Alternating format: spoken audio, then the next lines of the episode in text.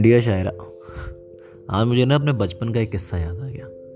हम लोग बचपन में ना ट्रंप कार्ड्स खेला करते थे, जैसे कि क्रिकेटर्स वाले। तो अगर सचिन का ट्रंप कार्ड आपके पास आ गया तो एक्चुअली में ट्रंप कार्ड होता था।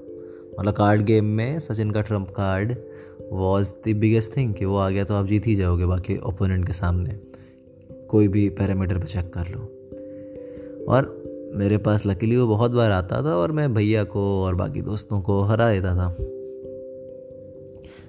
आज मैं सोच रहा था कि सचिन के ट्रंप कार्ड को थोड़े पता था कि वो सचिन का ट्रंप कार्ड है। वो तो अपने आप को बाकी कार्ड्स जैसा ही समझता होगा। बट एक्चुअली वो उससे सबसे बहुत ज़्यादा बेशकीमती था। ये कहानी मैं तुम्हें क्यों सुना रहा हूँ? क्योंकि ऐसा होता है ना, हम सब लाइफ में कई बार जो है अपनी कीमत का अंदाज़ा नहीं लगा पाते हैं। और मेरी शायरा, तुम्हारी कीमत का अंदाज़ा तो कोई भी नहीं लगा सकता। पर कभी भी खुद को कम मत आंकना। और ये जान लेना, कभी भी अगर कम आंकना, कि तुम्हारे कारण कोई है जो अपने आप को सही से आंकना सीख पा रहा है। जो अपने टैलेंट की कदर करना थोड़ा थोड़ा सीख पाता है।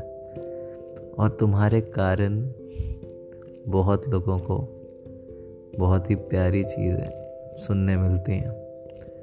तो अपने अपने अपने साथ कभी अपने आप को वो सचिन के ट्रंप कार्ड जैसा कम मत आंकना। तुम ट्रंप कार्ड्स की ट्रंप कार्ड हो और ये बात अगर भूल जाना तो मे भी इससे जान जाना। अगर ये पॉडकास्ट सुन पाना तो। तो तुम कहाँ ही सुनोगे यार? क्या तुम्हारा शायर।